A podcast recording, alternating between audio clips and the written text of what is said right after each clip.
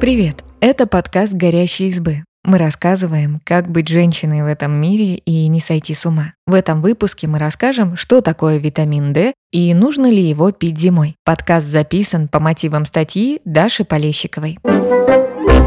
Витамин D укрепляет кости и снижает риск многих болезней. Говорят, что его нужно обязательно принимать в виде добавок из-за недостатка солнца. Вопрос в том, правда ли это и можно ли получить достаточно витамина D из еды.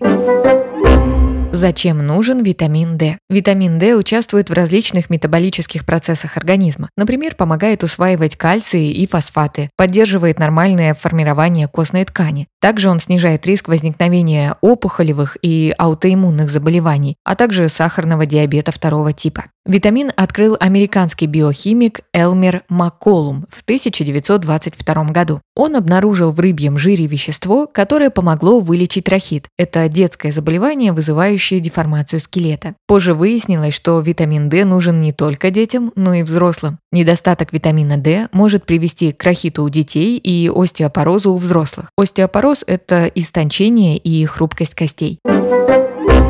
Кому часто не хватает витамина D? Уровень витамина D в организме зависит от врожденных особенностей, состояния здоровья и образа жизни. К группе риска относятся Дети с задержкой роста и моторного развития, страдающие хроническими заболеваниями почек, печени, страдающие воспалительными заболеваниями кишечника, дети с клиническими симптомами дефицита витамина D – это истончение костей, деформация скелета, патология зубочелюстного аппарата, люди с лишним весом, люди на иммуносупрессивной терапии, страдающие от частых переломов костей. Потребность в витамине D также повышена у детей до 5 лет, людей старше 65 лет, беременных и кормящих.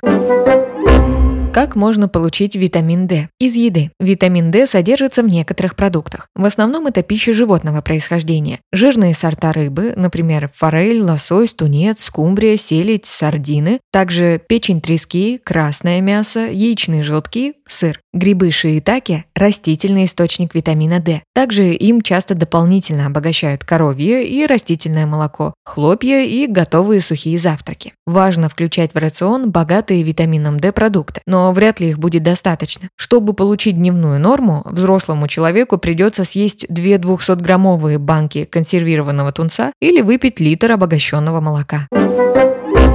Из солнечного света. Витамин D иногда называют витамином солнца, потому что наш организм может синтезировать его самостоятельно под воздействием солнечных лучей. Чтобы это сработало, нужно загорать несколько раз в неделю с открытыми руками и ногами том, чтобы получать витамин D из солнечного света, есть свои нюансы. Одежда и стекло не пропускают необходимые лучи. А еще находиться на открытом солнце опасно из-за риска ожогов и онкологических заболеваний. SPF-средства защищают от ультрафиолета, но препятствуют выработке витамина D. А если УФ-индекс на улице ниже двух, витамин вообще не вырабатывается. В сухом остатке получается, что витамин D не так просто получить извне.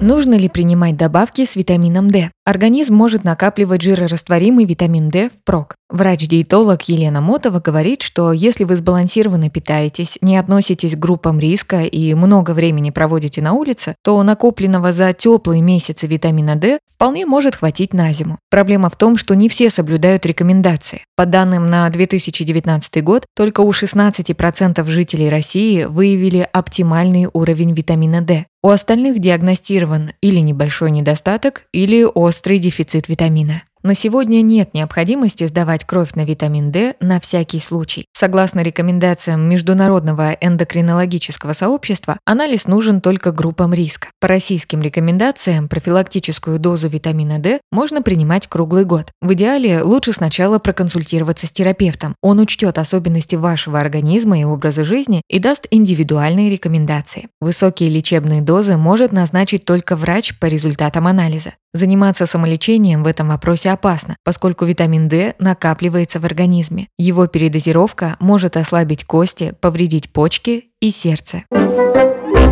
Спасибо, что послушали этот выпуск. Подписывайтесь на наш подкаст, пишите в комментариях о своих впечатлениях и делитесь ссылкой с друзьями. Пока!